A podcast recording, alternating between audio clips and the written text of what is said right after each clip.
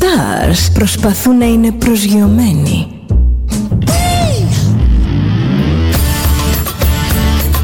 Ένα star είναι συνέχεια στον αέρα. Συνέχεια στον αέρα. Στο Δέλτα ζεις μαζί του.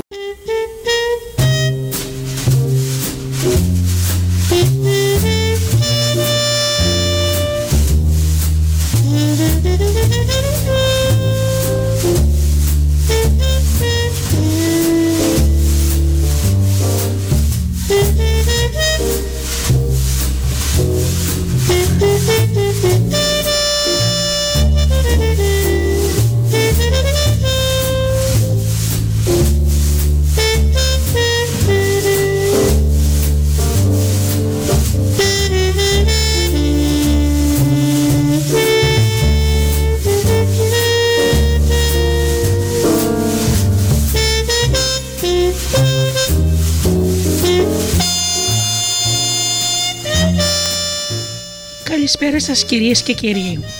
Είναι η εκπομπή «Άνθρωποι και Ιστορίες» με τη Γεωργία Αγγελή. Ζωντανά από το στούντιο Δέλτα, το ραδιόφωνο της καρδιάς μας.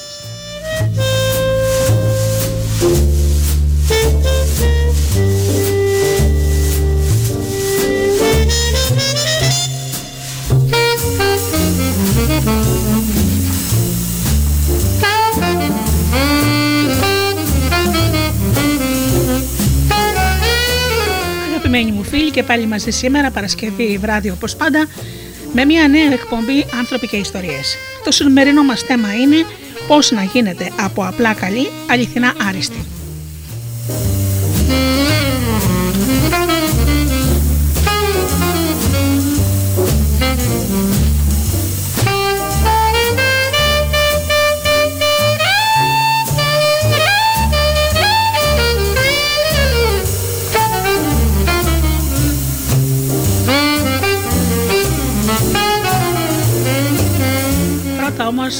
Να καλησπερίσω τους ε, φίλους μας, τους ανθρώπους που μας υποστηρίζουν με την αγάπη τους όλα αυτά τα χρόνια και μας ακούν. Καλησπέριζω τους φίλους που πληκτρολογούν www.studiodelta.gr και βρίσκονται εδώ μαζί μας στη σελίδα του σταθμού. Καλησπέριζω τους φίλους που μας ακούν από τις μουσικές συχνότητες τις οποίες φιλοξενούμαστε όπως είναι το Live 24.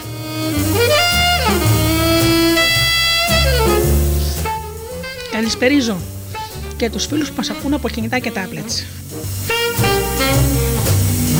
Και φυσικά την καλησπέρα μου στους συνεργάτες μου, τον Τζίμι, την Αφροδίτη και την Ωρα.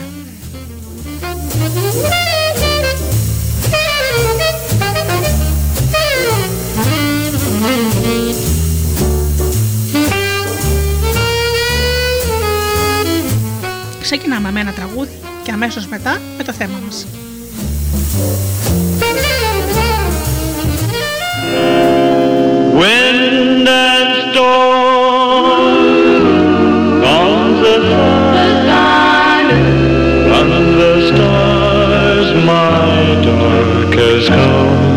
You've gone for me.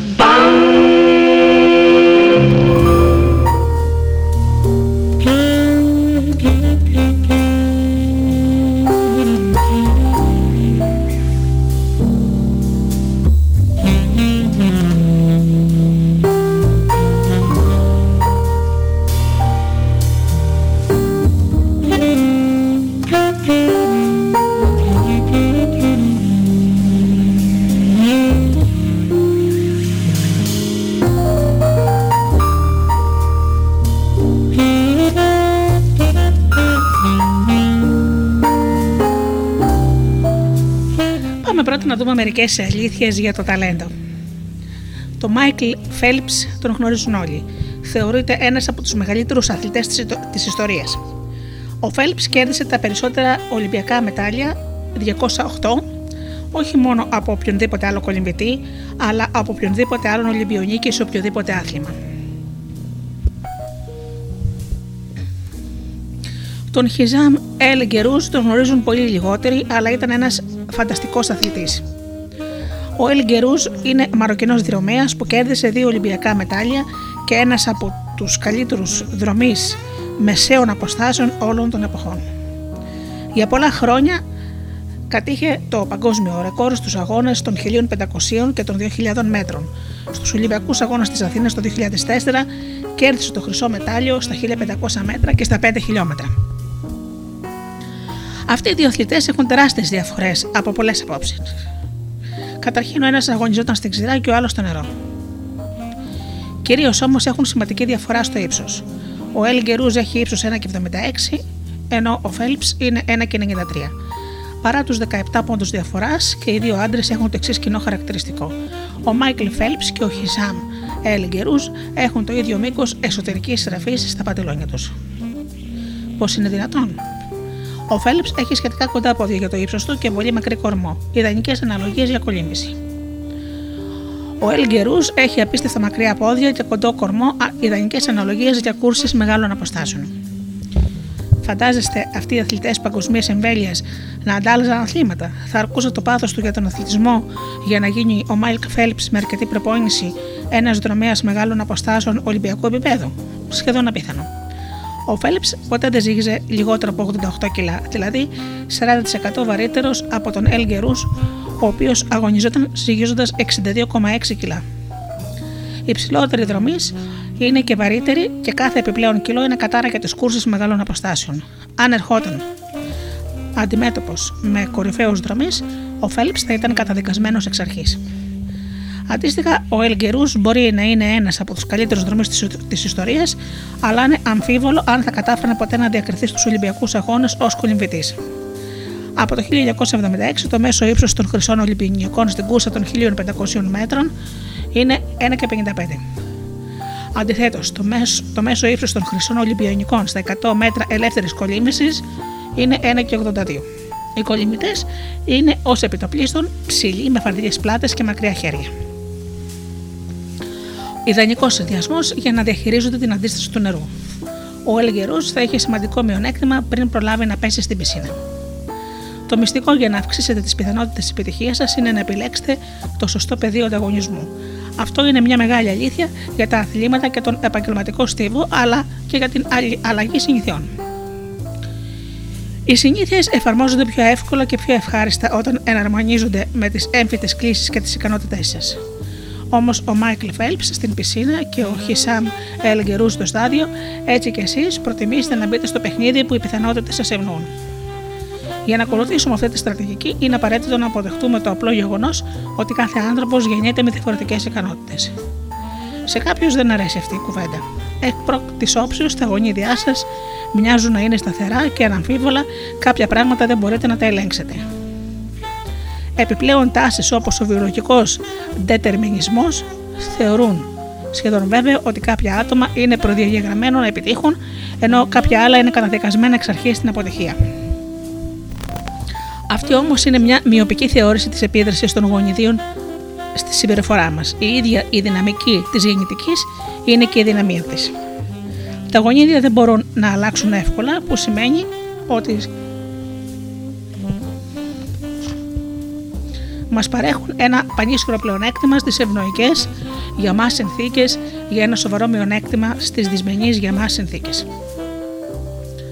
Αν θέλετε να πετύχετε ένα κάρφωμα στην μπασκέτα, το να έχετε ύψος 2 και 13 είναι πολύ χρήσιμο. Αν θέλετε να εκτελέσετε ένα πρόγραμμα ενόργανη γυμναστικής, το 2,13 ε, είναι σοβαρός φράγμο.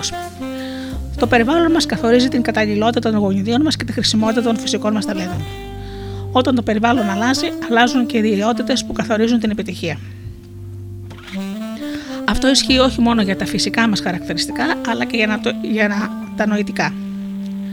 Είμαι έξυπνος αν με ρωτήσουν για τις συνήθειες και την ανθρώπινη συμπεριφορά, Όχι εξίσου έξυπνος, όμως αν με ρωτήσουν για το πλέξιμο και την πυραυλική προώθηση ή για τη συγχορδία στην κιθάρα. Κάθε δεξιότητα εξαρτάται απολύτως από το πλαίσιο που την περιβάλλει. Οι κορυφαίοι οποιοδήποτε πεδίο ανταγωνισμού, εκτός από την άρδια εκπαίδευσή τους, είναι απολύτως συμβατοί με τη δραστηριότητα στην οποία διακρίνονται. Και αυτός είναι ο λόγος που, αν θέλετε να είστε πραγματικά άρεστοι, είναι κέριο να επιλέξετε το σωστό πεδίο δράσης.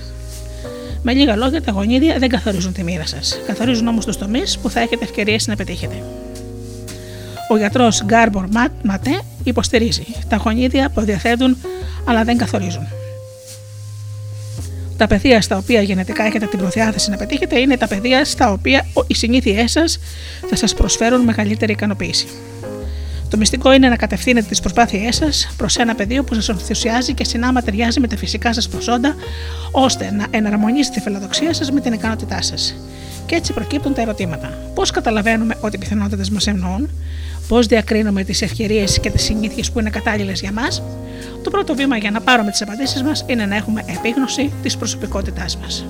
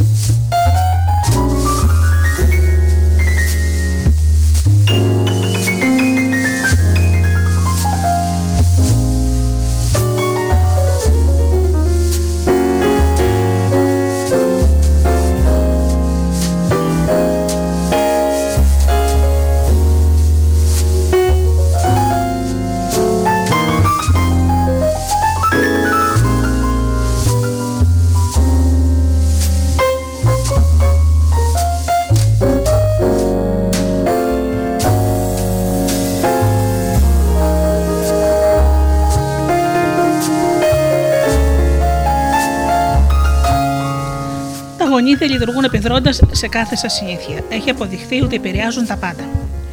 Από το πόσες ώρες αφιερώσατε για να δείτε τηλεόραση μέχρι τις πιθανότητες να παντρευτείτε ή να χωρίσετε ή την τάση σας να θυστείτε στα ναρκωτικά, το αλκοόλ και την νοικοτήνη. Είναι ισχυρός ο γονιδιακός παράγοντας στο πόσο υπάκουοι ή επαναστάτες θα είστε απέναντι στην εξουσία, πόσο ευάλωτοι ή ενθεκτικοί θα είστε όταν προκύπτουν αγχωτικά γεγονότα, πόσο προνοητικές ή αντιδραστικές τάσεις θα εκδηλώνονται, ακόμη και αν θα νιώθετε ενθουσιασμό ή επιλήξη κατά τη διάρκεια αισθητήριων εμπειριών, όπως το να παρακολουθήσετε μια συναυλία. Μου είπε κάποτε ο συμπεριφοριστικός ε, γενετιστής του Βασιλικού Κολεγίου του Λονδίνου, ο Ρόμπερτ Πλόμιν, την ώρα τώρα έχουμε φτάσει στο σημείο που πάψαμε να εξετάζουμε ποια γνωρίσματά μας επηρεάζονται από το γενετικό παράγοντα, γιατί κυριολεκτικά δεν βρίσκαμε ούτε ένα που να μην επηρεάζεται από τα γονίδια μας.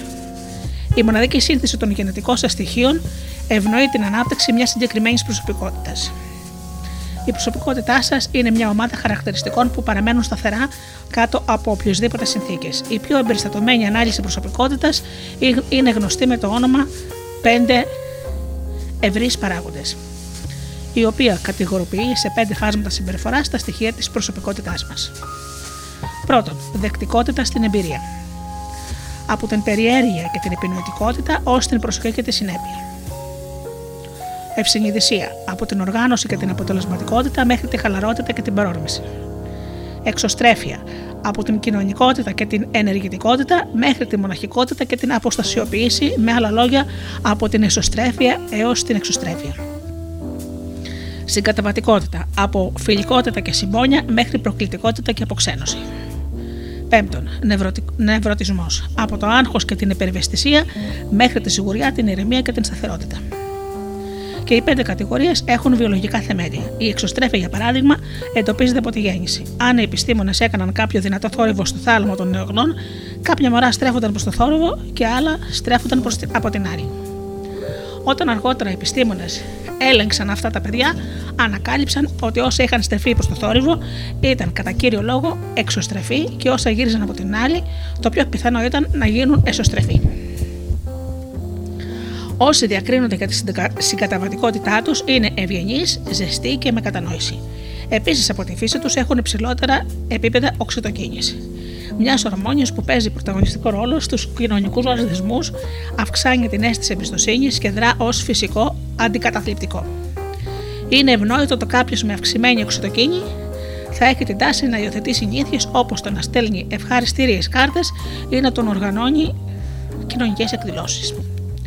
Ένα τρίτο παράδειγμα είναι ο νευρωτισμός, ένα στοιχείο της προσωπικότητας που όλοι διαθέτουμε σε διαφορετική κλίμακα. Οι άνθρωποι με υψηλό νευρωτισμό έχουν την τάση να αγχώνονται και να ανησυχούν περισσότερο από τους άλλους. Αυτό το στοιχείο συνδέεται με την επεριβεστησία της αμυγδαλής, την περιοχή του εγκεφάλου που εντοπίζει τις απειλές. Με άλλα λόγια, όσοι είναι πιο ευαίσθητοι και σε αρνητικά αισθήματα του περιβάλλοντος, συνήθως έχουν και υψηλά επίπεδα νευρωτισμού. Ασφαλώς οι συνήθειέ μας δεν καθορίζονται μόνο από την προσωπικότητά μας, αλλά αναμφίβολα τα γονίδια, τα γονίδια που μας σωθούν προς μια συγκεκριμένη κατεύθυνση. Οι προδιαθέσεις που έχουμε από τα γονίδια μας καθιστούν συγκεκριμένες συμπεριφορές για κάποιους πιο εύκολες, για άλλους πιο δύσκολες. Δεν φέρετε την ευθύνη για αυτές τις διαφορές, ούτε χρειάζεται να νιώθετε ενοχές, αλλά σίγουρα θα πρέπει να τις εξισορροπήσετε. Ένα άτομο με χαμηλά επίπεδα ευσυνειδησία λογικά δεν θα είναι τακτικό από τη φύση του και θα χρειαστεί να καταφύγεται θα χρειαστεί να καταφύγει στον ανασχεδιασμό του περιβάλλοντό του για να μπορέσει να υιοθετήσει καλές συνήθειες. Το συμπέρασμα είναι ότι πρέπει να οικοδομείτε συνήθειες συμβατές με την προσωπικότητά σας. Άλλοι τονώνουν το μυϊκό ιστό τους σηκώνοντας βάρη, αλλά αν προτιμάτε την αναρρίχηση ή την ποδηλασία ή την κοπηλασία, διαμορφώσετε συνήθειες της γυμναστικής σας σύμφωνα με τα ενδιαφέροντά σας.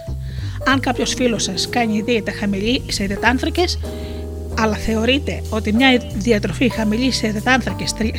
Συγγνώμη, θεωρείτε ότι μια διατροφή με υδατάνθρακες σας ταιριάζει καλύτερα, αυτό θα πρέπει να υποστηρίξετε. Αν θέλετε να διαβάζετε περισσότερο, μην τρέπεστε αν προτιμάτε τις ρομαντικές νουβέλε από τα επιστημονικά αναγνώσματα. Διαβάστε ό,τι σας συναρπάζει. Δεν είστε υποχρεωμένοι να εθετείτε τις συνήθειες που σας προτείνουν οι άλλοι. Επιλέξτε συνήθειες που σας ταιριάζουν καλύτερα και όχι μόνο τις πιο δημοφιλείς. Κάθε συνήθεια έχει εκδοχή που μπορεί να σας προσφέρει χαρά και ικανοποίηση. Να τη βρείτε. Οι συνήθειες πρέπει να είναι ευχάριστες για να μπορέσετε να τις διατηρήσετε. Αυτό είναι και το νόημα του τέταρτου νόμου. Κάντε την αρχή προσαρμόζοντας τις συνήθειέ σας στην προσωπικότητά σας. Αλλά δεν τελειώνει και η ιστορία. Αν ας ξαναγυρίσουμε στο να εντοπίζετε ή να δημιουργήσετε συνθήκες στις οποίες έχετε φυσικό πλεονέκτημα.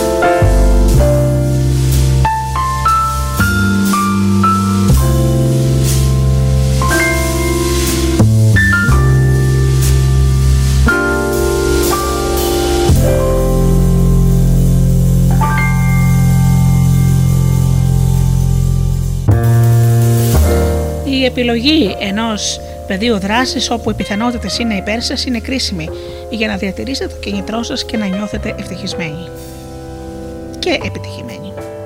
Θεωρητικά μπορείτε να απολαμβάνετε σχεδόν τα πάντα. Πρακτικά είναι πιο πιθανό να απολαμβάνετε τα πράγματα που δεν θα σας δυσκολεύουν πολύ. Όσοι είναι ταλαντούχοι σε ένα συγκεκριμένο τομέα τείνουν να είναι πιο ικανοί σε αυτόν και δέχονται επένους για τις καλές τους επιδόσεις.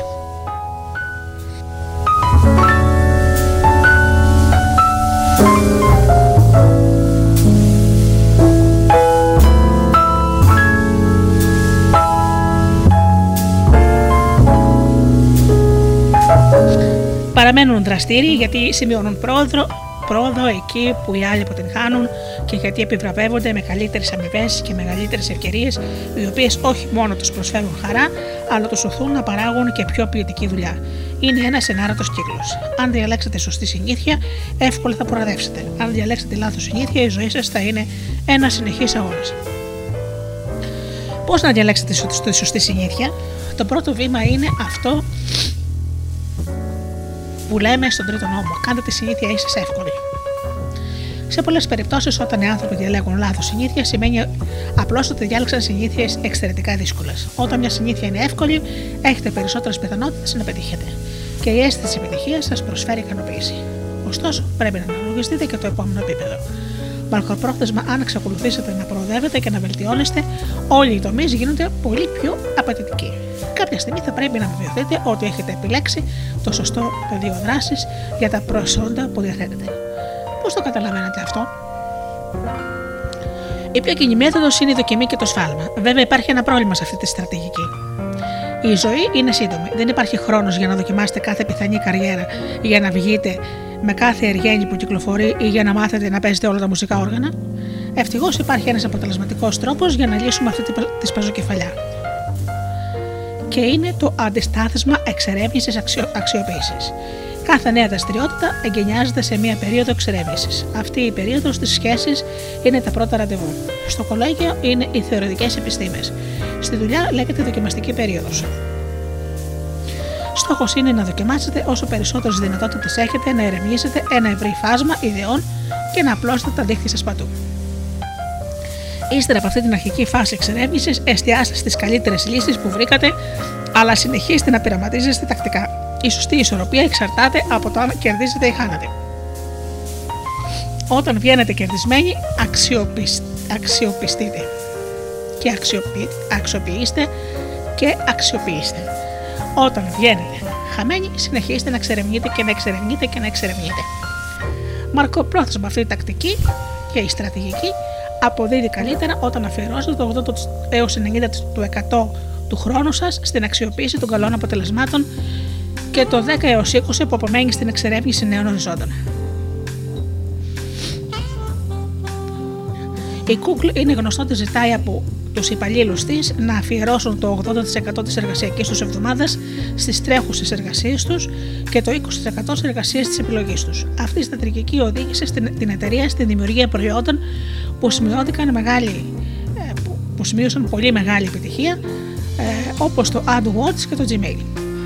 Η βέλτιστη προσέγγιση για εσά εξαρτάται από το χρονικό σας ορίζοντα. Αν έχετε πολύ χρόνο μπροστά σας, όπως όσοι είναι στο ξεκίνημα της καριέρας τους, είναι πιο χρήσιμη η εξερεύνηση, γιατί μόλις βρείτε αυτό που σας ταιριάζει, έχετε μεγάλα χρονικά περιθώρια να το αξιοποιήσετε. Αν όμως ο χρόνος σας πιέζει, έστω και λόγω χάρη έχετε μια σύντομη ημερομηνία παράδοσης, θα πρέπει να εφαρμόσετε την καλύτερη λύση που έχετε βρει μέχρι εκείνη τη στιγμή για να προλάβετε να έχετε έγκαιρα αποτελέσματα. Όσο εξερευνείτε διάφορες επιλογές, πρέπει να θέτετε στον εαυτό σας μια σειρά από ερωτήματα, ώστε σταδιακά να περιορίζεστε στις συνήθειες και στους τομείς που θα σας ικανοποιήσουν περισσότερο.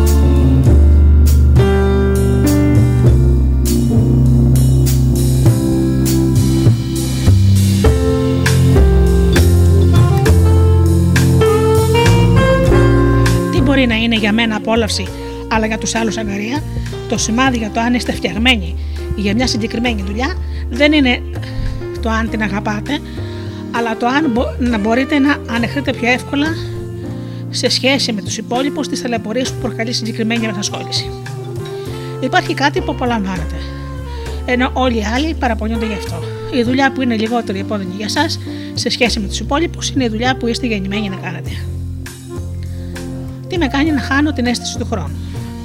Η ροή είναι η νοητική κατάσταση στην οποία εισέρχεστε όταν η δουλειά που κάνετε σας απορροφά τόσο πολύ που να χάνετε την επαφή με τον υπόλοιπο κόσμο.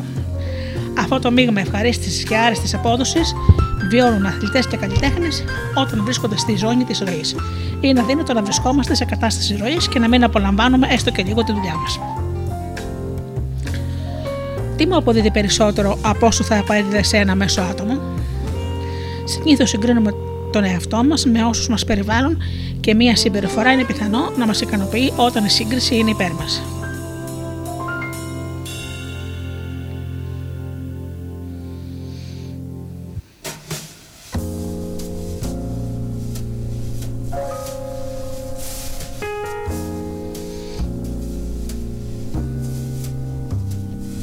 Τι μου βγαίνει φυσικά και αβίαστα, για μια στιγμή αγνοήστε όσα έχετε διδαχτεί. Αγνοήστε όσα σας έχει πει η κοινωνία.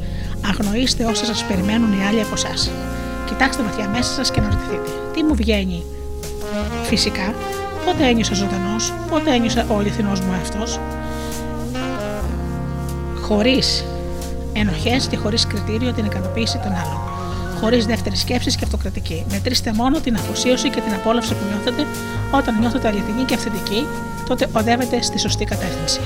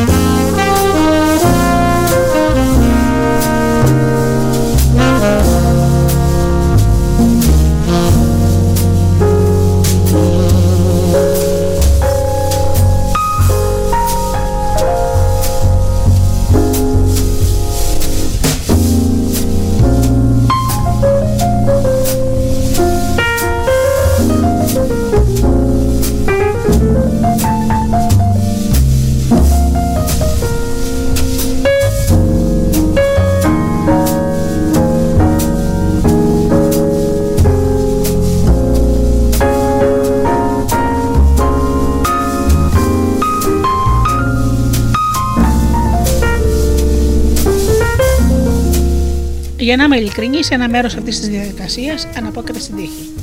Ο Μάικλ Φέλπ και ο Χισάμ Ελ Γκερούζ ήταν τυχεροί γιατί γεννήθηκαν με ένα σπάνιο μείγμα ικανοτήτων, οι οποίες εκτιμούνται όντως από την κοινωνία μας και γιατί βρέθηκαν στα ιδανικά περιβάλλοντα για να αναπτύξουν τις ικανότητές τους. Όλοι έχουμε περιορισμένο χρόνο ζωής σε αυτό το πλανήτη και αληθινά άρεστοι ανάμεσά μας δεν είναι μόνος όσοι δουλεύουν σκληρά, αλλά και όσοι έχουν την καλή τύχη να συναντούν ευνοϊκές ευκαιρίες για αυτούς. Και αν δεν θέλουμε να αφαιθούμε στην τύχη μας, αν δεν μπορείτε να βρείτε ένα πεδίο όπου πιθανότητές σας ευνο, σας ευνοούν, δημιουργήστε το εσείς. Ο Σκοτ Άνταμ, καρτονίστας της Dilbert, παραδέχεται. Όλοι έχουν τουλάχιστον κάποια πεδία, στα οποία με την απαιτούμενη προσπάθεια θα μπορούσαν να διακριθούν στο 25% των κορυφαίων. Στην περίπτωσή μου μπορώ να σχεδιάσω καλύτερα από πολλούς ανθρώπους, αλλά δεν θεωρούμε καλλιτέχνης. Και δεν είμαι περισσότερο αστείος από ένα κοινό όχι ιδιαίτερος επιτυχημένο καλλιτέχνη της stand-up κομμωδίας, αλλά είμαι πιο αστείο από πολύ κόσμο. Το μαγικό είναι ότι ελάχιστοι μπορούν να σχεδιάζουν καλά και συνάμα να γράφουν έξυπνα αστεία. Ο συνδυασμός και των δύο χαρακτηριστικών είναι σπάνιος. Αν, τοποθετήσετε, αν το τοποθετήσετε στο πλαίσιο της δουλειάς, θα αποκτήσει ένα μεγάλο πλεονέκτημα που ελάχιστοι καρτονίστες μπορούν να το διευθούν αν δεν το βιώνουν. Όταν δεν μπορείτε να νικήσετε όντας καλύτεροι, μπορείτε να νικήσετε όντας διαφορετικοί. Συνδυάζοντας τα προσόντα σας, περιορίζετε το επίπεδο του ανταγωνισμού και είναι πιο εύκολο να ξεχωρίσετε. Μπορεί να περάσετε το γονιδιακό πλεονέκτημα των άλλων ή τα χρόνια εμπειρίας τους, ξαναγράφοντας τους κανόνες του παιχνιδιού. Ένας καλός παίκτης δουλεύει σκληρά για να διακριθεί στο ίδιο πεδίο δράσης με όλους τους άλλους. Ένας εξαιρετικός παίκτης δημιουργεί ένα νέο πεδίο δράσης για να αναδείξει τις δυνάμεις του και να προσπεράσει τις δυναμίες του.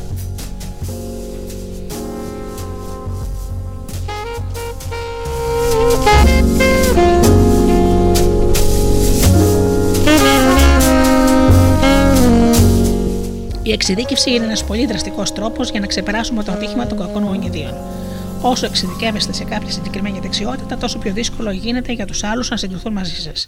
Πολλοί bodybuilder είναι πιο δυνατοί από έναν μέσο χειρο, χειροπαλαιστή, αλλά ακόμη και ο πιο δυνατός bodybuilder μπορεί να χάσει αν αναμετρηθεί με τον πρωταθλητή της χειροπάλης, ο οποίος έχει πολύ συγκεκριμένη δύναμη. Ακόμα και δεν είστε ιδιαίτερως πρικισμένοι από τη φύση, πολλές φορές μπορείτε να υπερτερήσετε όντας ο καλύτερος σε ένα πολύ περιορισμένο πεδίο δράσης. Το νερό που βράζει μαλακώνει την πατάτα, αλλά σκληραίνει το αυγό. Δεν μπορείτε να καθορίσετε αν είστε πατάτα ή αυγό. Αλλά μπορείτε να αποφασίσετε να δραστηριοποιηθείτε σε ένα πεδίο δράσης όπου είναι καλύτερο να είστε μαλακός ή σκληρός. Εκμεταλλευτείτε ένα ευέλικτο περιβάλλον για να μετατρέψετε μια κατάσταση στην οποία δεν σας ευνοούν πιθανότητες σε ευνοϊκό πεδίο δράσης για εσά.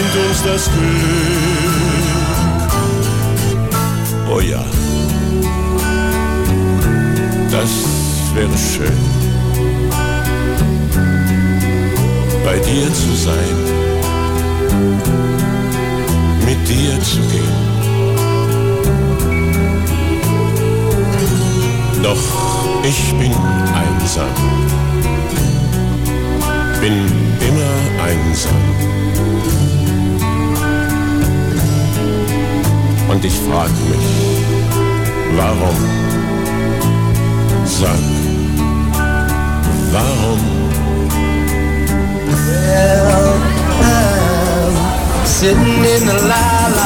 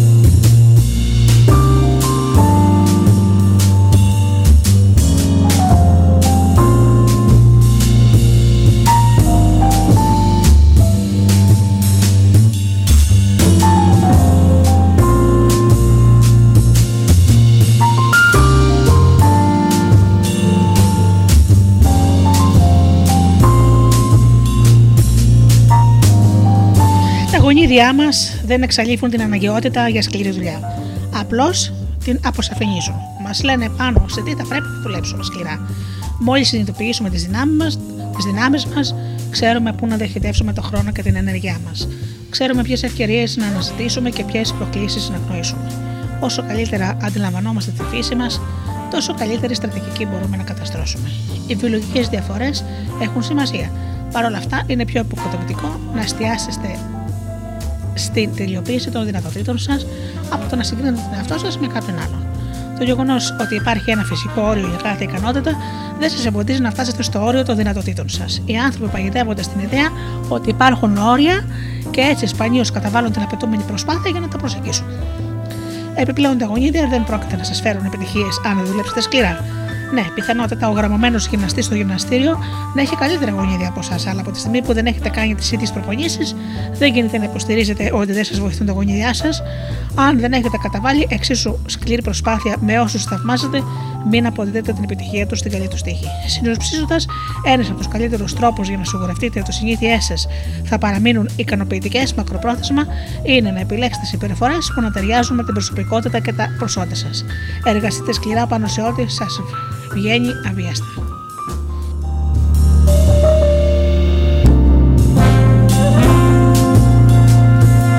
Έτσι λοιπόν το μυστικό για να μεγιστοποιήσετε τις πιθανότητες της επιτυχίας σας είναι να επιλέξετε το σωστό πεδίο ανταγωνισμού.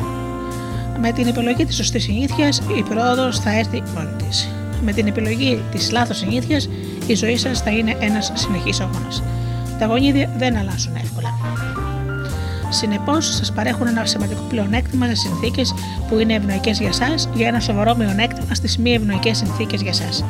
Οι συνήθειε είναι πιο εύκολε όταν εναρμονίζονται με τις φυσικές σα ικανότητες. Επιλέξτε τις συνήθειές σας που σας ταιριάζουν καλύτερα. Επιλέξτε ένα πεδίο δράσης που θα αναδεικνύει τις δυνάμεις σας. Και αν δεν μπορείτε να βρείτε ένα ευνοϊκό πεδίο δράσης για εσά, δημιουργήστε το μόνοι σας. Τα γονίδια δεν εξαλείπουν την αναγκαιότητα για σκληρή δουλειά, απλώς την αποσαφηνίσουν. Μας λένε σε τι θα πρέπει να δουλέψουμε σκληρά.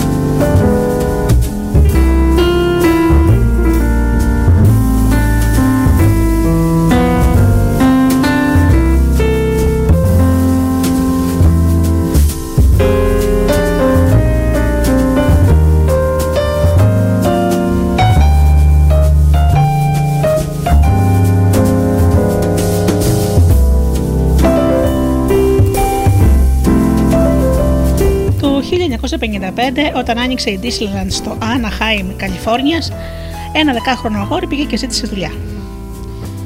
Οι εργατικοί νόμοι της εποχής εκείνης ήταν πιο χαλαροί και έτσι τον πήραν στη δουλειά και πουλούσε οδηγούς προς μισό δολάριο τον ένα. Μέσα σε ένα χρόνο μεταφέρθηκε στο μαγικό εργαστήριο του Disney, όπου μάθανε μαγικά κόλπα από τους μεγαλύτερους υπάλληλους. Πειραματιζόταν με διάφορα αστεία και παρουσίαζε απλά νούμερα στους επισκέπτες. Σύντομα ανακάλυψε ότι αυτό που του άρεσε δεν ήταν να κάνει μαγικά, αλλά το να βρίσκεται στη σκηνή. Γι' αυτό βάλθηκε να γίνει κωμικός. Ξεκίνησε ως έφηβος και παρουσίασε τα νούμερά του στα περίχωρα του Λος Άντζελες. Το κοινό του ήταν περιορισμένο και τα νούμερά του μικρά. Σπανίως έμενε στη σκηνή περισσότερο από 5 λεπτά. Το ακροατήριο συνήθως έπινε και μιλούσε με τις παρέες του και δεν του έδινε σημασία. Ένα βράδυ παρουσίασε το νούμερό του σε ένα κυριολεκτικά άδειο κλαμπ. Δεν ήταν εντυπωσιακή η δουλειά του, αλλά αναμφίβολα γινόταν όλο και καλύτερος. Τα πρώτα του νούμερα διαρκούσαν μόλις ένα-δύο λεπτά. Στο γυμνάσιο το υλικό του κάλυπτε ένα πεντάλεπτο νούμερο και λίγο χρόνια αργότερα ένα νούμερο 10 λεπτών. Στα 19 του έπαιζε κάθε εβδομάδα για ένα 20 λεπτό. Αναγκαζόταν να διαβάζει τρία ποίηματα κατά τη διάρκεια του σοου για να καλύψει το χρόνο, αλλά οι δεξιότητές του συνεχώς βελτιωνόταν. Πέρασε άλλη μια δεκαετία με πειραματισμούς, προσαρμογές και εξάσκηση. Έπιασε δουλειά στην τηλεόραση ως σεναριογράφο και σταδιακά κατάφερε να αποκτήσει τις δικές του εμφανίσεις σε ένα talk show. Στα μέσα της δεκαετίας του 70 εξέλιξε την πορεία του με τις τακτικές εμφανίσεις στην εκπομπές The Tonight Show and Saturday Night Live. Τελικά, ύστερα από σχεδόν 15 χρόνια δουλειάς, ο νεαρός συνάντησε τη δόξα. Περιόδευσε σε 60 πόλεις μέσα σε 63 μέρες, μέσα σε 72 πόλεις μέσα σε 80 μέρες. Μετά σε 85 πόλεις μέσα σε 90 μέρες. Στο Οχάιο έπαιξε σε ακροατήριο 18.695 ατόμων και έκοψε 45.000 εισιτήρια σε τρεις παραστάσεις στη Νέα Υόρκη και έτσι εκτοξεύτηκε στην κορυφή του είδους του και έγινε ένας από τους πιο επιτυχημένους κομικούς της εποχής του. Το όνομά του ήταν Steve Martin. Η ιστορία του Μάρτιν αποτελεί ένα, συμπα... ένα συναρπαστικό παράδειγμα για το τι χρειάζεται για να τηρήσετε μακροπρόθεσμα τις συνήθειές σας. Η κωμωδία δεν είναι είδος το οποίο ευδοκιμούν οι ντροπαλοί. Τι θα μπορούσε να φοβήσει κάποιον περισσότερο από το να στέκεται και να παίζει ολομόναχος στη σκηνή, χωρίς να καταφέρει να αποσπάσει ούτε ένα γέλιο το κρατήρι. Κι όμως ο Steve Martin κατόρθωνε να ξεπερνάει το φόβο του κάθε εβδομάδα για 18 ολόκληρα χρόνια. Όπως έλεγε, 10 χρόνια μάθαινα, 4 χρόνια τελειοποιούσα, 4 χρόνια απολαμβάνω τρελή επιτυχία. Γιατί κάποιοι άνθρωποι όπως ο Μάρτιν επιμένουν στις συνήθειές τους, είτε κάνοντας κομικά νούμερα, είτε σχεδιάζοντας καρτούν, είτε παίζοντας κιθάρα, ενώ οι περισσότεροι από εμάς πασχίζουμε για να διατηρήσουμε ζωντανό το κινητρό μας. Πώς μπορούμε να σχεδιάσουμε συνήθειες που μας απορροφούν ενώ άλλε τις αμελούμε, οι επιστήμονες πολλά χρόνια προσπαθούσαν να απαντήσουν σε αυτό το ερώτημα. Και ενώ ακόμη έχουμε πολλά να μάθουμε, το πιο συχνό έβριμα των ερευνών είναι ότι ένας τρόπος για να διατηρούμε το κίνητρό μας και να πετύχουμε ψηλά επίπεδα επιθυμίας είναι να ασχοληθούμε με δουλειές διαχειρίσιμες δυσκολίες. Ο ανθρώπινος εγκέφαλος λατρεύει τις προκλήσεις, αλλά μόνο αν πρόκειται για προκλήσεις περιορισμένης δυσκολίας. Αν σας αρέσει το τέννη και παίζετε εναντίον ενός τετράχρονου, πολύ σύντομα θα βαραθείτε. Θα είναι πολύ πιο εύκολο για εσά. Θα κερδίσετε όλους τους πόντους. Αντίθετα, αν παίξετε με ένα επαγγελματία ταινίστα σαν τον Ρότζερ Φέντερ ή Σερένα Williams, θα χάσετε πολύ γρήγορα το κινητρό σας γιατί ο αγώνα θα είναι πολύ δύσκολος για εσά. Σκεφτείτε όμως ένα αγώνα με εισάξιο συμπέκτη σας. Στην πορεία του παιχνιδιού, άλλοτε θα κερδίσετε πόντους και άλλοτε θα χάνετε. Θα έχετε μια καλή πιθανότητα για να νικήσετε, αλλά μόνο αν προσπαθήσετε ειλικρινά. Συγκεντρώνεστε στον αγώνα, δεν αποσπάτε η προσοχή σας και αφοσιώνεστε στην ασχόληση που έχετε. Αυτή είναι μια πρόκληση διαχειρίσιμη δυσκολίας και ένα χαρακτηριστικό παράδειγμα του κανόνα της χρυσομαλούσια. Ο κανόνας της χρυσομαλούσια υποστηρίζει ότι οι άνθρωποι νιώθουν έντονη όθεση όταν ασχολούνται με κάτι που αγγίζει τα όρια των δυνατοτήτων που έχουν. Ούτε πολύ δύσκολο, ούτε πολύ εύκολο, αλλά είναι κατάλληλο για αυτούς. Η κομική καριέρα του Μάρτιν αποτελεί εξαιρετικό παράδειγμα εφαρμογής του κανόνα της χρυσομαλούσια. Κάθε χρόνο διεύρυνε τα νούμερά του, αλλά μόνο κατά ένα ή δύο λεπτά. Πάντα πρόσθετε νέο υλικό, διατηρώντας κάποια από τα αστεία που προκαλούσαν εγγυημένα γέλιο. Είχε αρκετές νίκε για να διατηρεί το κινητρό του ζωντανό και αρκετά λάθη για να συνεχίσει να δουλεύει σκληρά. Όταν ξεκινάτε μια καινούργια συνήθεια, είναι σημαντικό να τη διατηρείτε όσο πιο απλή γίνεται για να μπορέσετε να την τηρήσετε όταν οι συνθήκες δεν είναι ευνοϊκές. Αυτή ακριβώς την προσέγγιση θα πρέπει να την ξαναπούμε. Ωστόσο, όταν καθιερωθεί μια συνήθεια, είναι σημαντικό να την εξελίξουμε σιγά σιγά. Αυτές οι μικρές βελτιώσεις και νέες προκλήσεις συμβάλλουν στο να παραμένετε αφοσιωμένοι στη συνήθειά σας. Αν καταφέρετε να κινηθείτε μέσα στη ζώνη της χρυσομαλού σα, δηλαδή το εύρος του δικού σας βεληνικούς, θα μπορέσετε να βιώσετε την κατάσταση ροής.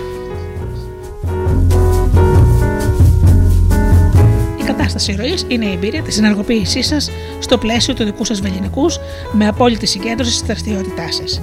Έχει ανακαλυφθεί ότι για να πετύχει κανείς την κατάσταση ροή, η δραστηριότητά μας πρέπει να υπερβαίνει κατά 4% τις ικανότητές μας.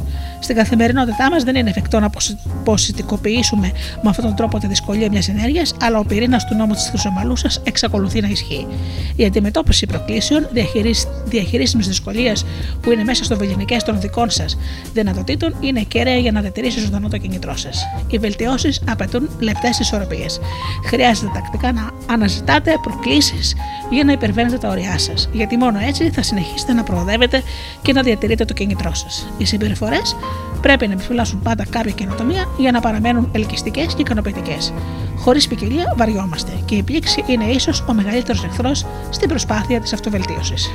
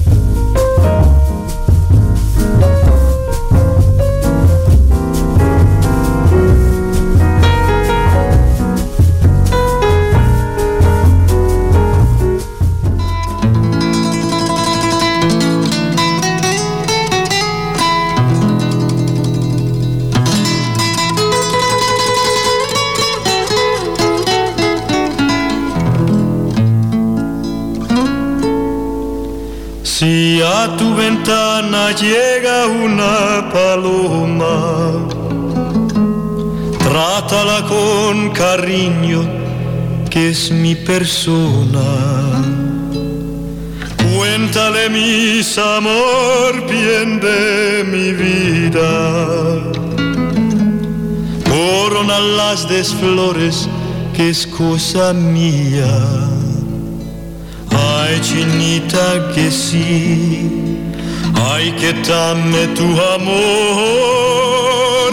Ay, que viente conmigo, chinita, a donde vivo yo. Ay, chinita, que sí.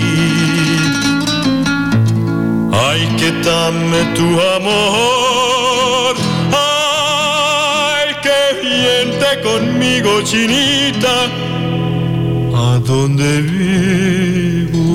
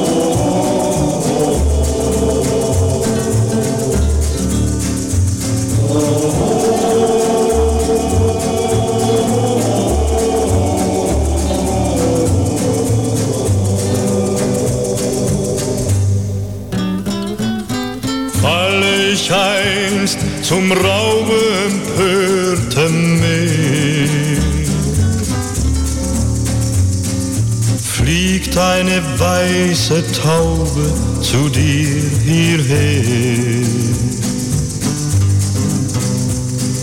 lasse sie ohne Säumen zum Fenster ein. Mit ihr wird meine Seele dann bei dir sein. Auf Matrosen, oh hey, in die wogende See. Schwarze Gedanken, sie wanken und fliehen, geschwind uns wie Sturm und Wind. Auf Matrosen,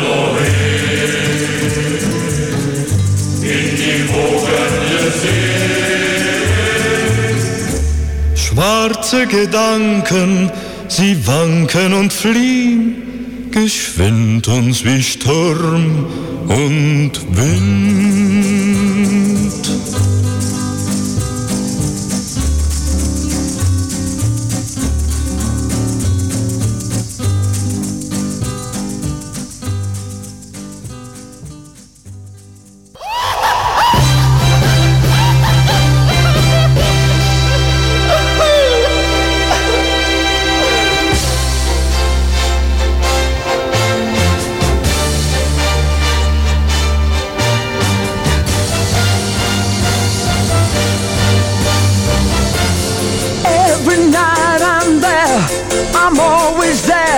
She knows I'm there, and heaven knows. I hope she goes. I find it hard to realize that love was in her eyes. It's dying now. She knows I'm crying now.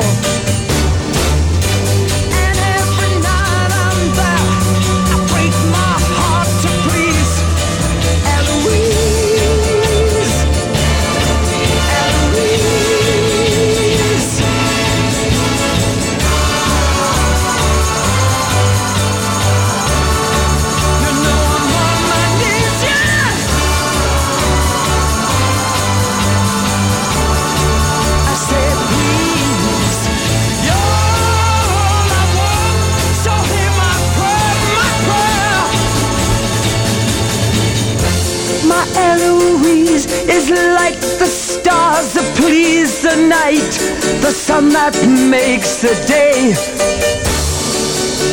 that lights the way. And when that star goes by, I'll hold it in my hands and cry, Her love is mine. My sun will shine.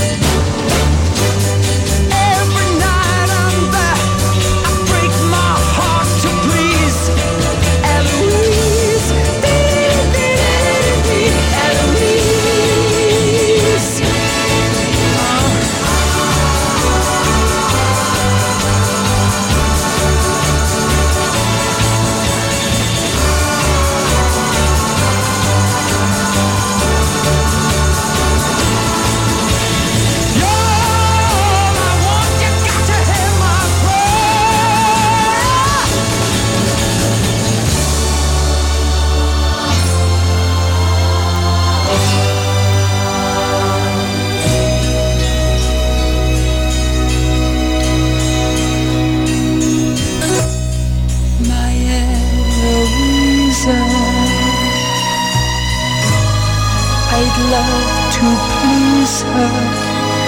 I'd love to care, but she's not there.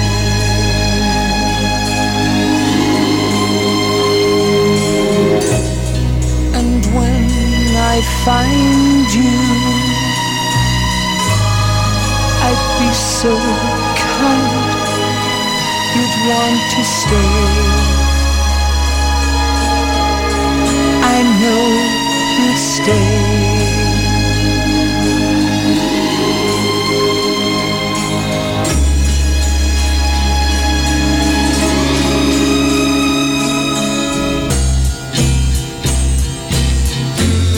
do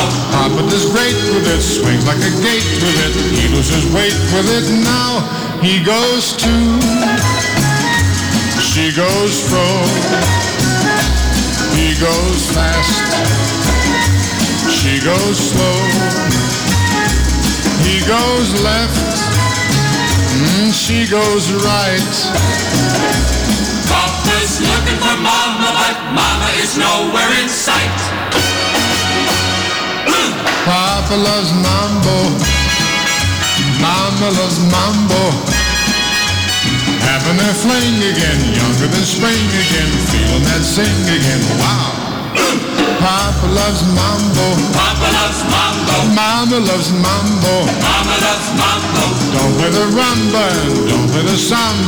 Papa loves mama tonight.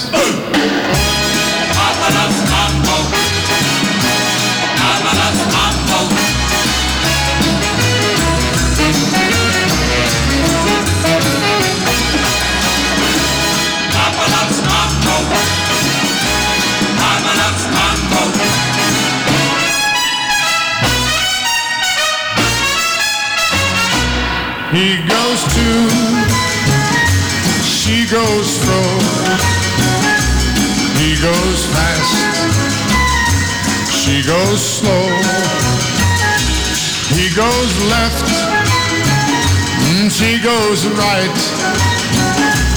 Papa's looking for mama, but mama is nowhere in sight. Papa loves mambo, Papa loves mambo. Mama loves mambo. Mama loves mambo.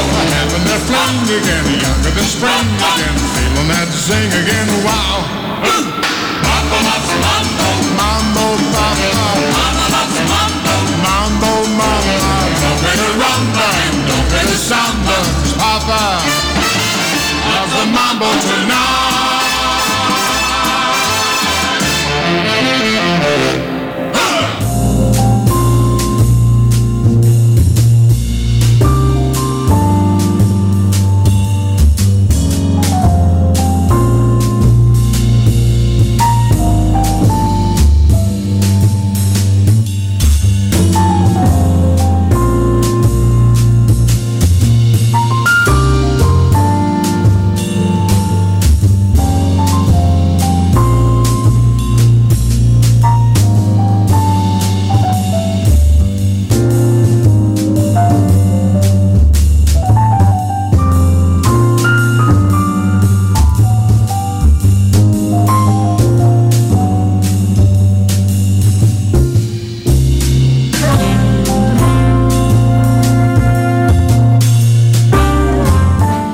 Η κατάκτηση της αριστείας χρειάζεται εξάσκηση, αλλά όσο περισσότερο εξασκείστε, τόσο πιο πληκτική και βαρετή καταλήγει αυτή η εξάσκηση.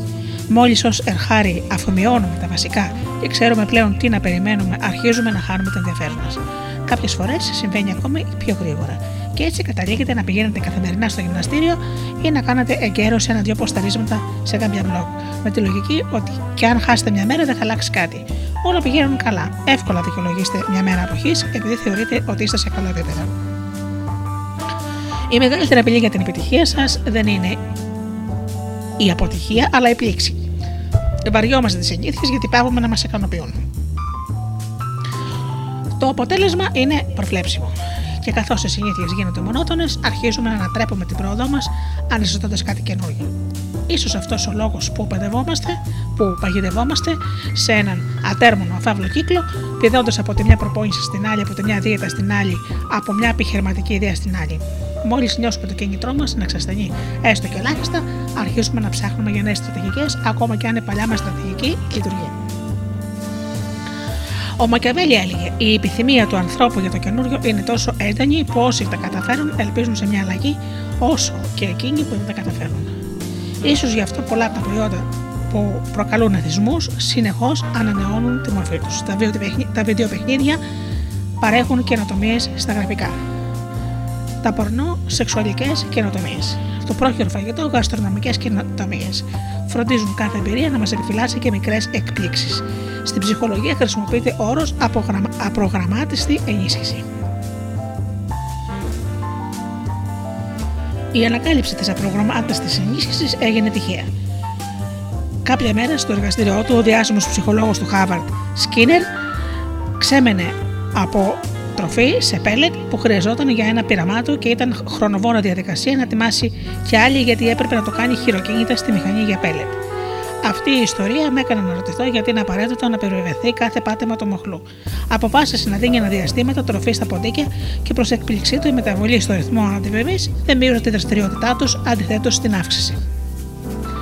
Στην καθημερινότητά μας, οι κουλοχέριδες αποτελούν το πιο ενδεικτικό παράδειγμα.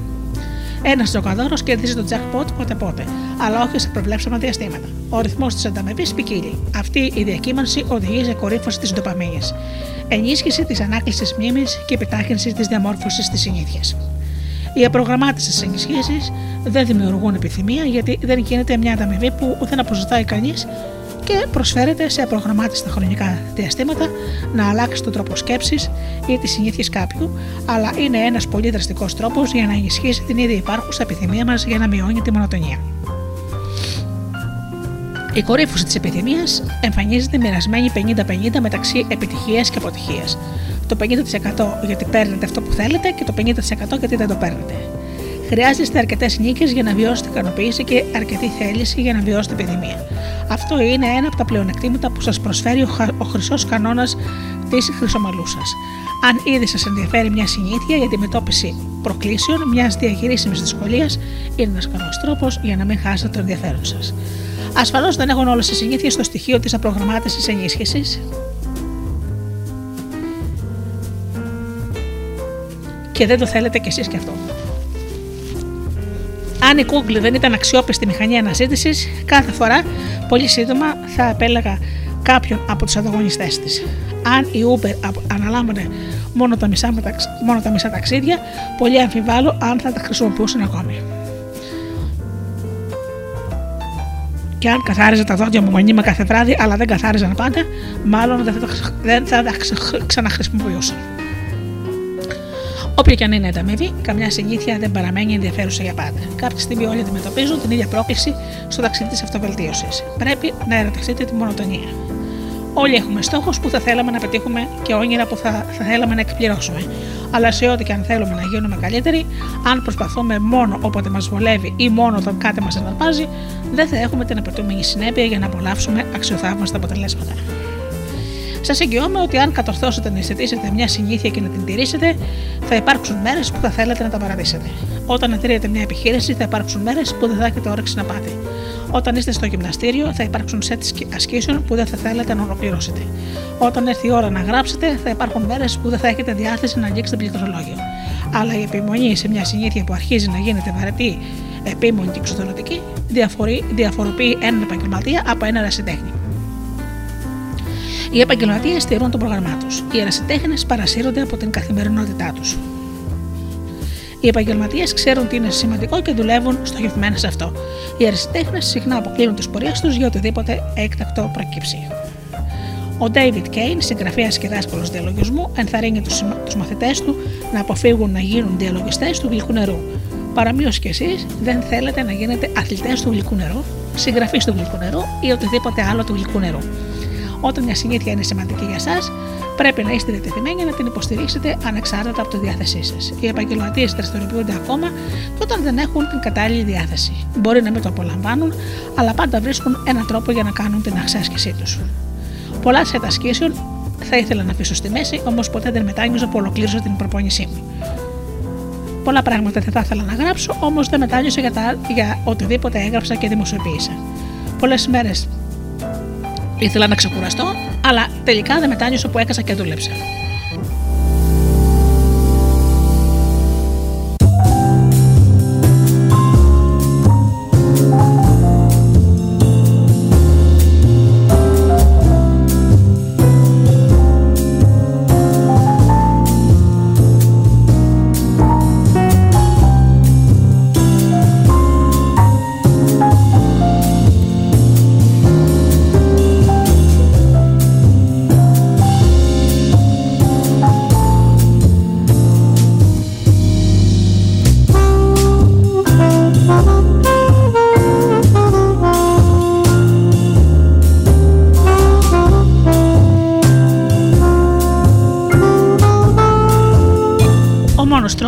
Γίνετε άρεστοι είναι να μην χάνετε τον ενθουσιασμό σας αν κάνετε επανειλημμένα το ίδιο πράγμα. Πρέπει να αγαπήσετε τη μονοτονία.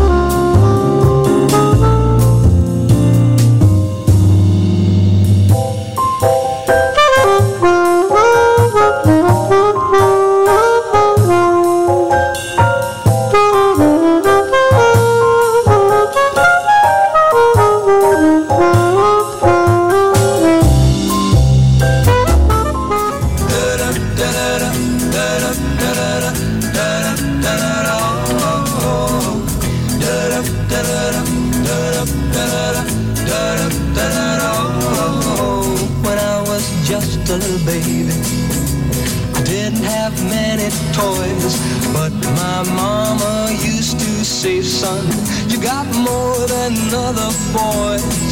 Now you may not be good looking, and you may not be too rich, but you'll never ever be alone, cause you've got lucky lips. Lucky lips are always kissing, lucky lips are never blue. Lucky lips will always find a pair of lips so true.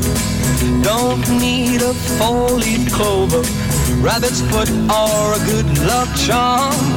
With lucky lips, you'll always have a baby in your arms. Da-da, da-da-da, da-da, da-da, da-da, da-da, oh, oh, oh. I never get heartbroken. No, I never get the blues. And if I play that game of love, I know I just can't lose. When they spin that wheel of fortune, all I do is kiss my chips. And I know I'm bound to win, yeah. Cause I've got lucky lips. Lucky lips are always kissing. Lucky lips are never blue.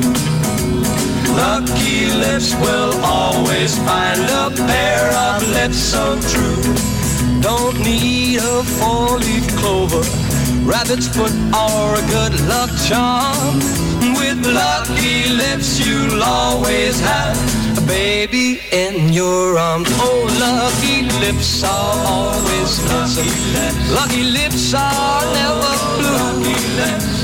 Lucky lips will always find a love that's true. I don't need a four-leaf clover, rabbit's foot, or a good luck charm. With lucky lips, you'll always have a baby in your arms.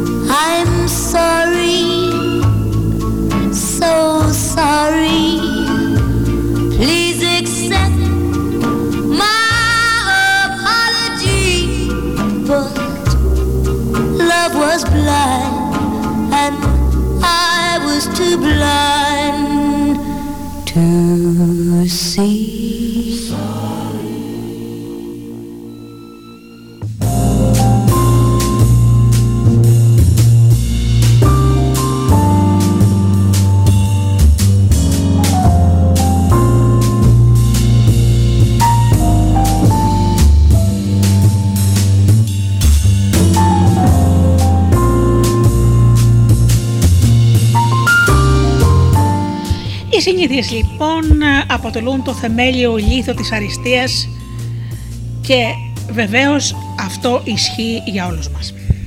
Στο σκάκι μόνο όταν ο παίκτης εμπεδώσει τις βασικές κινήσεις των πιονιών μπορεί να προχωρήσει στο επόμενο επίπεδο. Κάθε πληροφορία που απομνημονεύουμε αποδεσμεύει τον νοητικό χώρο που μας είναι απαραίτητος για να προχωρήσουμε σε πιο απαιτητικές σκέψεις.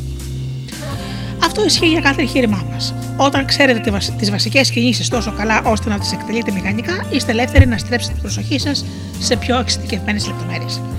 Με άλλα λόγια, οι συνήθειες είναι η ρεχοκοκαλιά για την επιδίωξη της αριστεία. Ωστόσο, τα ωφέλη των συνηθιών έχουν και ένα τίμημα. Στην αρχή κάθε επανάληψη αναπτύσσει την ευχέρεια, την ταχύτητα και τη δεξιότητά σας. Ύστερα όμως, με συγχωρείτε, ύστερα όμως όταν η συνήθεια γίνεται πλέον αυτόματη, δεν είστε εξίσου αφοσιωμένοι στην εφαρμογή της. Κάντε μηχανικές επαναλήψεις και είναι πολύ πιο εύκολο να σας ξεφύγουν τα λάθη. Όταν κάτι γίνεται αρκετά καλά στον αυτόματο πιλότο, πάβετε να σκέφτεστε πώς θα το βελτιώσετε.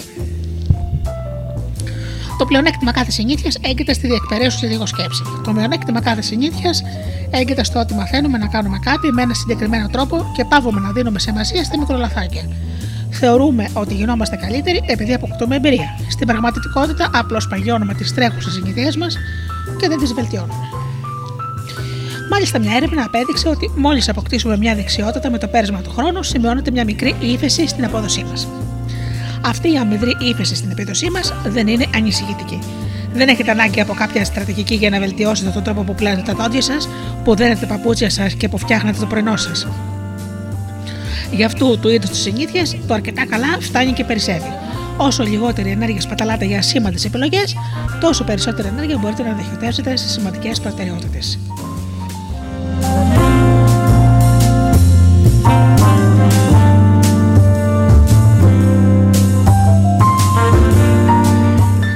Ωστόσο, αν θέλετε να αξιοποιήσετε στο έπακρο τις δυνατότητές σας για να αγγίξετε το ανώτατο επίπεδο επόδοσης, χρειάζεται να διαφοροποιήσετε τη μέθοδό σας. Δεν είναι δυνατόν να επαναλαμβάνετε τυφλά το ίδιο πράγμα και να περιμένετε εξαιρετικές επιδόσεις. Οι συνήθειες είναι απαραίτητες, αλλά από μόνος τους δεν φέρουν την αριστεία. Απαιτείται ένας συνδυασμός αυτόματων συνηθιών και μελετημένης εξάσκησης. Συνήθειες συν μελετημένη εξάσκηση ίσον αριστεία. Για να αριστεύσετε κάποιες δεξιότητες πρέπει όντως να γίνουν αυτόματες. Οι, οι καλαθοσφαιριστέ πρέπει να μπορούν να κάνουν τρίπλα χωρίς σκέψη. Πρωτού επιχειρήσουν να τυριοποιήσουν τα lay-up που επιχειρούν με το πιο αδύναμο χέρι τους. Οι χειρουργοί πρέπει να επαναλάβουν άπειρες φορές τις βασικές τομές για να τις κάνουν με κλειστά μάτια ώστε να μπορέσουν να ανταπεξέλθουν στα ποικίλα προβλήματα που ενδέχεται να προκύψουν κατά τη διάρκεια μιας επέμβασης. Αλλά μετά από κάθε συνήθεια που τελειοποιείτε, πρέπει να επιστρέψετε στο στάδιο της σκληρή προσπάθειας για να αρχίσετε να οικοδομείτε την επόμενη συνήθειά σας. Η κατάκτηση της άρεστης γνώσης προϋποθέτει την επικέντρωση της προσοχής σας σε μικρά επιτεύγματα, την επανάληψή τους μέχρι να αφομοιώσετε τη δεξιότητα και στη συνέχεια την αξιοποίηση της νέας συνήθειας ως θεμέλιο για να προχωρήσετε στον επόμενο στόχο της εξελίξής σας. Και ενώ επαναλαμβάνετε πολύ πιο εύκολα τα παλιά σας επιτεύγματα στο νέο κύκλο που ανοίγετε, η συνολική προσπάθεια είναι απαιτητική γιατί διοχετεύετε την ενέργειά σας στην αντιμετώπιση μιας νέας πρόκλησης. Κάθε συνήθεια ξεκλειδώνει το επόμενο στάδιο της βελτίωσης και έτσι είναι ένας αέναος κύκλος.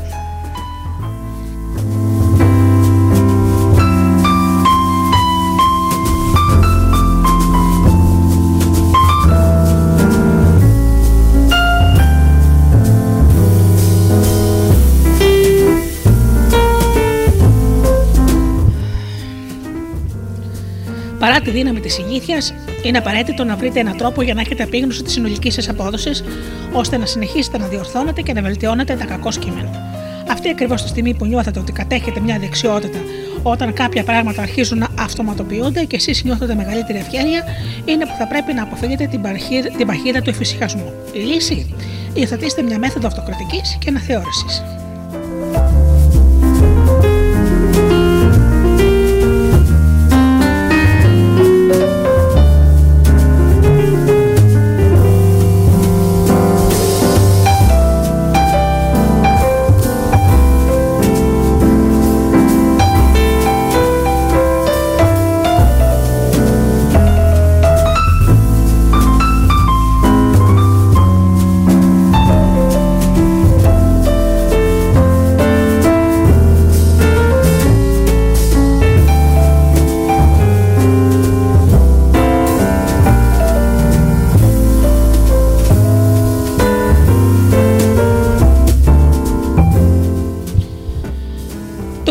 1986 οι Los Angeles, οι Los Angeles Lakers είχαν μία από τις πιο ταλαντούχες ομάδες μπάσκετ που υπήρξε ποτέ, αλλά σπανίως τους θυμούνται γι' αυτό. Η ομάδα εγκαινίασε το πρωτάθλημα NBA το 1985-86 με το συγκλονιστικό σκορ 29-5. Οι σχολιαστές έλεγαν ότι μπορεί να και να είμαστε η καλύτερη ομάδα στην ιστορία του μπάσκετ, έλεγε ο προπονητής Πατ Ράιλι στο, στο κλείσιμο της σεζόν. Προ έκπληξη όλων, οι Lakers σκότεψαν στα playoffs το 1986 και ιτήθηκαν στους τελικούς της Δυτικής Περιφέρειας. Η καλύτερη ομάδα στην ιστορία του μπάσκετ δεν έπαιξε στο πρωτάθλημα NBA. Ύστερα από το πλήγμα αυτό, ο Ράιλι κουράστηκε να ακούει πόσο ταλαντούχοι ήταν οι παίκτες του και πόσο πολλά υποσχόμενη ήταν η ομάδα του. Δεν ήθελε να βλέπει τα λαμπρά του ταλέντα σταδιακά να σβήνουν σημειώνοντας όλο και χειρότερες επιδόσεις. Ήθελε οι Lakers να περιμένουν τις δυνατότητές τους σε κάθε αγώνα. Το καλοκαίρι του 1986 κατέστρωσε ένα σχέδιο για να το καταφέρει στο πρόγραμμα καλύτερης επαγγελματικής προσπάθειας. Από τους παίκτες που έρχονται για πρώτη φορά στους Lakers, εξήγησε ο Ρέιλι, ζητάμε τα στατιστικά που έχουν στο μπάσκετ από το γυμνάσιο και μετά. Παίρνουμε τα μέτρα τους, όπως λέω εγώ. Κάνουμε ακριβείς υπολογισμούς για το τι μπορεί να κάνει κάθε παίκτης και μετά τον ενσωματώνουμε στην ομάδα, θεωρώντας ότι θα διατηρήσει και στη συνέχεια θα βελτιώσει το μέσο όρο του. Αφού καθόρισε το βασικό επίπεδο απόδοσης ενός παίκτη, ο Ράιλι πρόσθεσε ένα κέριο βήμα. Ζήτησε από κάθε παίκτη να βελτιώσει κατά 1% τουλάχιστον την επίδοσή του μέσα στη σεζόν. Αν τα κατάφερνε, θα γινόταν παίκτης που σημείωσε τη μεγάλη επαγγελματική προσπάθεια. Αντίστοιχα με την ομάδα ποδηλασία της Μεγάλης Βρετανίας που, που έχεις συζητηθεί πάρα πολύ, οι Lakers επιδίωξαν κορυφαίες επιδιώσεις, βελτιώνοντας ελαφρώς τον εαυτό τους σε καθημερινή βάση. Ο Ράιλι φρόντισε να διευκρινίσει ότι η καλύτερη επαγγελματική προσπάθεια δεν βασιζόταν μόνο σε πόντους και στατιστικές, αλλά αφορούσε στο να δώσουν το καλύτερό τους σε αυτό πνευματικά, νοητικά και σωματικά. Θα μετρούσε υπέρ των παικτών αν επέτρεπαν στον αντίπαλο να πέσει πάνω τους, εφόσον κάτι τέτοιο εξασφαλίζει φάουλ υπέρ της ομάδας, αν ρίχνονταν στη διεκδίκηση της μπάλας, αν κυνηγούσαν τα rebound, ακόμα και αν δεν υπήρχαν πολλές ελπίδες να τα κερδίσουν, αν βοηθούσαν τον συμπέκτη τους όταν ο αντίπαλος που μάρκαρε έπεφτε πάνω του και πολλές άλλες πράξεις αφανών ηρών. Για παράδειγμα, ας πούμε ότι ο Magic Johnson, ο μεγάλος αστέρας των Lakers εκείνη την εποχή, σημείωνε 11 πόντους, 8 rebound, 12 assist, 2 κλεψίματα και έχανε 5 φορές την μπάλα σε ένα αγώνα. Στον ίδιο αγώνα ο Magic θα θυσιαζόταν για τη διεκδίκηση της μπάλας ω αφανή ήρωα.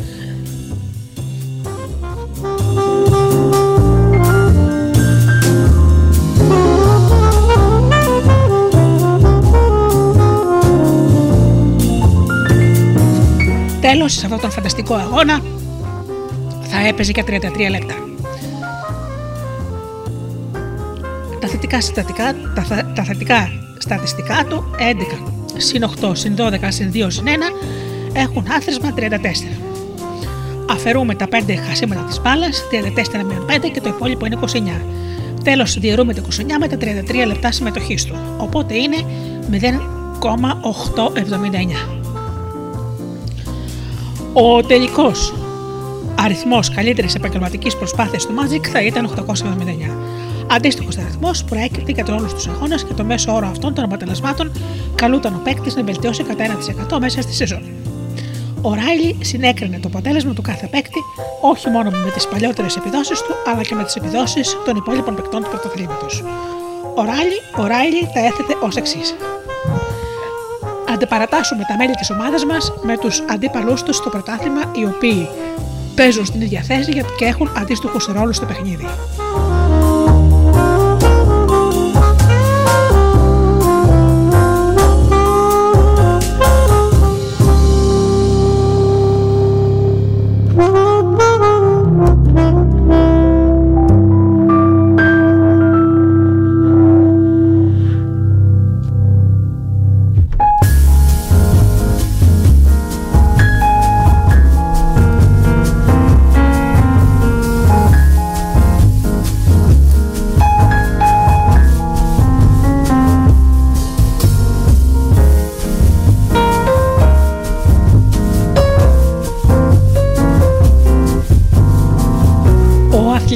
Αθλητικογράφος Τζάκι Μακ Μούλαν θυμάται. Κάθε εβδομάδα ο Ράιλι έγραφε το στον πίνακα με μεγάλα γράμματα στους κορυφαίους παίκτες του πρωταθλήματος και τους συνέκρινε με τους αντίστοιχους παίκτες της δικής του ομάδας.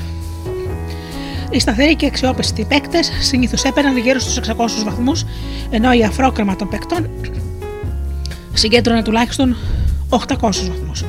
Ο Μάτζικ Τζόνσον, που ήταν σε 138 αγώνας, κατάφερε να σημειώσει διψήφια νούμερα σε όλα τα στατιστικά, στατιστικά στοιχεία και συνήθως ξεπερνούσε τους χιλιού βαθμούς. Οι Lakers έδιναν επίσης έμφαση στην πρόοδο από χρόνο σε χρόνο, κάνοντας ιστορικές συγκρίσεις με, την- με τα στοιχεία του προγράμματος καλύτερης επαγγελματικής προσπάθειας. Ο Ράιλι είπε: Συγκρίναμε τον Νοέμβριο του 1986 με τον Νοέμβριο του 1985, για να δούμε αν οι παίκτες θα πήγαιναν καλύτερα ή χειρότερα σε σχέση με την ίδια περίοδο της περασμένης σεζόν. Μετά τους δείξαμε τις επιδόσεις τους το Δεκέμβριο του 1986 σε σχέση με τις επιδόσεις του Νοεμβρίου. Οι Lakers άρχισαν να εφαρμόζουν το πρόγραμμα καλύτερης επαγγελματικής προσπάθειας τον Οκτώβριο του 1986.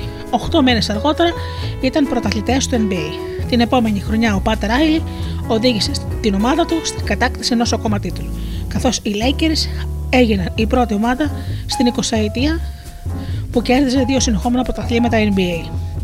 Μετά δήλωσε: Η ενίσχυση της προσπάθειας είναι το σημαντικότερο για οποιοδήποτε επίτευγμα. Το μυστικό για να γίνει κάποιος επιτυχημένος είναι να μάθει πώς να κάνει κάποια πράγματα σωστά και μετά να τα επαναλαμβάνει με τον ίδιο τρόπο κάθε φορά. Το πρόγραμμα καλύτερη επαγγελματικής προσπάθειας είναι χαρακτηριστικό παράδειγμα για τη δύναμη της αυτοκριτικής και της αναθεώρησης. Οι Lakers ήταν ήδη τελαντούχοι. Το πρόγραμμα τους βοήθησε να αξιοποιήσουν στο έπακρο το ταλέντο τους και να εξασφαλίσουν τη βελτίωση των συνηθιών τους δείχνω ίχνος ύφεσης. Η αυτοκριτική και η αναθεώρηση συμβάλλουν στη μακροπρόθεσμη βελτίωση όλων των συνηθιών για να σας βοηθούν και να συνειδητοποιήσετε τα λάθη σας και να σκεφτείτε πιθανούς τρόπους βελτίωσης. Χωρίς την αυτοκριτική, μπορεί να καταφύγουμε σε δικαιολογίες, σε παράλογες εκλογικεύσει και τελικά να λέμε ψέματα στον εαυτό μας. Δεν έχουμε καμιά μέθοδο για να ξέρουμε αν οι επιδόσεις μας είναι καλύτερες ή χειρότερες σε σχέση με το χθες. Οι κορυφαίοι σε κάθε τομέα υιοθετούν διάφορους τύπους αυτοκριτικής και αναθεώρησης ακολουθώντας απλές διαδικασίες. Ο Κινιάτης δρομέας Έλιουντ Κιπτσόγκε είναι ένας από τους μεγαλύτερους μαραθωνοδρόμους όλων των εποχών και χρυσός Ολυμπιονίκη. Εξακολουθεί να κρατάει σημειώσεις ύστερα από κάθε προπόνησή του, βάσει των οποίων αξιολογεί την προπόνηση της ημέρας και αναζητά πιθανά πεδία βελτίωσης. Αντίστοιχα, η Ολυμπιονίκης κολυμπήτρια Κέιτι Λεντέκη καταγράφει τη φυσική της κατάσταση βαθμολογώντας την από το 1 ως το 10 και συμπεριλαμβάνει σημειώσεις για την διατροφή της και πόσο καλά κοιμήθηκε. Καταγράφει επίσης τους χρόνους που σημείωσαν άλλοι αθλητές. Στο τέλος κάθε εβδομάδας, ο προπονητής της διαβάζει τις σημειώσεις και προσθέτει τις δικές του παρατηρήσεις. Άλλες, αλλά αυτέ οι μέθοδοι δεν αφορούν μόνο τους αθλητές. Όταν ο κωμικό Chris Rock ετοιμάζει καινούργιο υλικό, πρώτα εμφανίζεται σε μικρά κλαμπ αρκετές φορές, δοκιμάζοντας εκατοντάδες αστεία.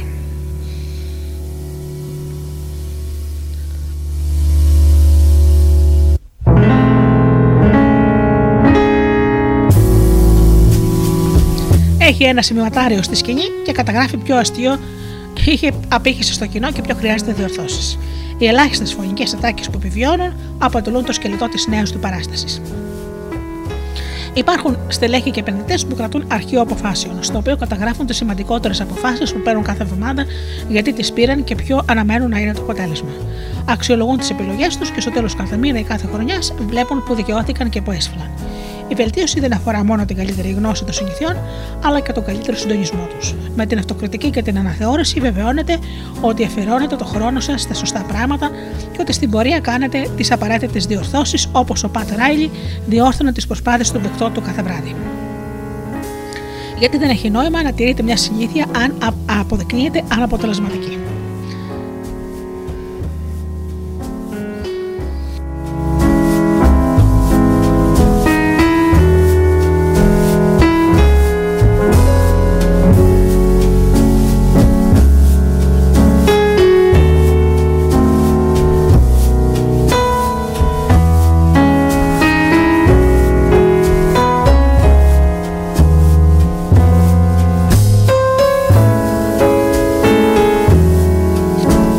Καθημερινές συνήθειες αποκτούν δύναμη γιατί αθρίζονται, αλλά η υπερβολική ανησυχία για τις καθημερινές σας επιλογές είναι σαν να κοιτάζετε στον καθρέφτη από απόσταση ενός εκατοστού. Μπορεί να βλέπετε την παραμικρή ατέλεια, αλλά χάνετε τη συνολική εικόνα. Είναι πολλές οι πληροφορίες που επιστρέφουν σε εσάς. Αντίθετα, αν δεν αξιολογείτε τις συνήθειές σας, είναι σαν να μην κοιτάζετε στον καθρέφτη. Αγνοείτε ακόμα και τις ατέλειες που εύκολα διορθώνονται όπως ένα σιλακέ στην μπλούζα σας ή λίγο φαγητό ανάμεσα στα δόντια σας.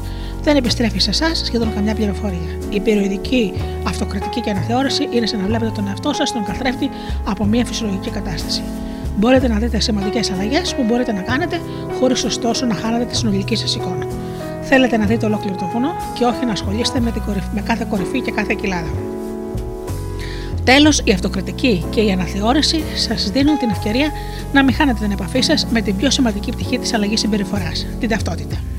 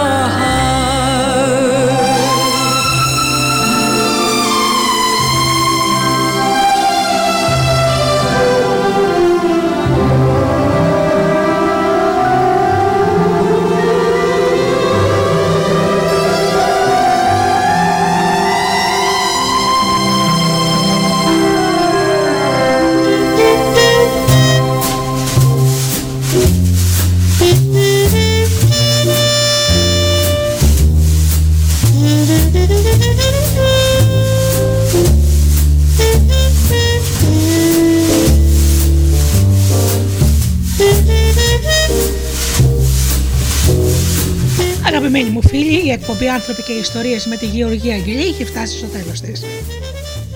Σας ευχαριστώ θερμά για αυτές τις δύο ώρες που ήμασταν εδώ μαζί στο στούντιο Δέλτα. Ανανεώνω το ραντεβού μας για την επόμενη Παρασκευή στις 8 το βράδυ όπως πάντα και στο δε φίλοι μου σας εύχομαι να περνάτε καλά, να είστε καλά και αγαπήστε τον άνθρωπο που βλέπετε κάθε μέρα στον καθρέφτη. Καλό σας βράδυ.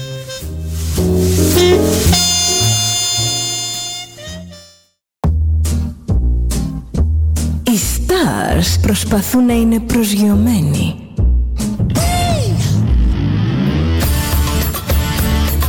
Ένα star είναι συνέχεια στον αέρα. Συνέχεια στον αέρα. Studio Delta. Ζεις μαζί του.